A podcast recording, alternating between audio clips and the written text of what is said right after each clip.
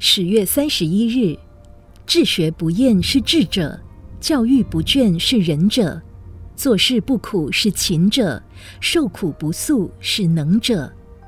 凡是有人对我们有所询问，有所要求，是在自己举手之劳的范围内，都应该给予人 yes， 但有人偏以 no 应对。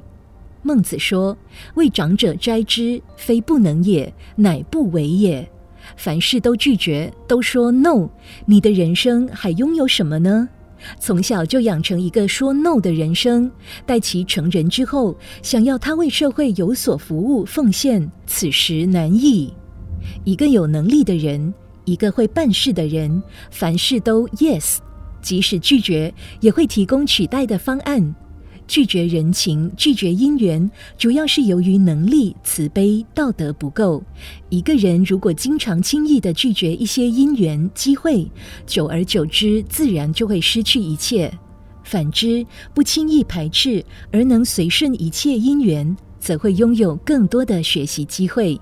因此，一个人能干与否，就看他是经常说 yes， 还是说 no。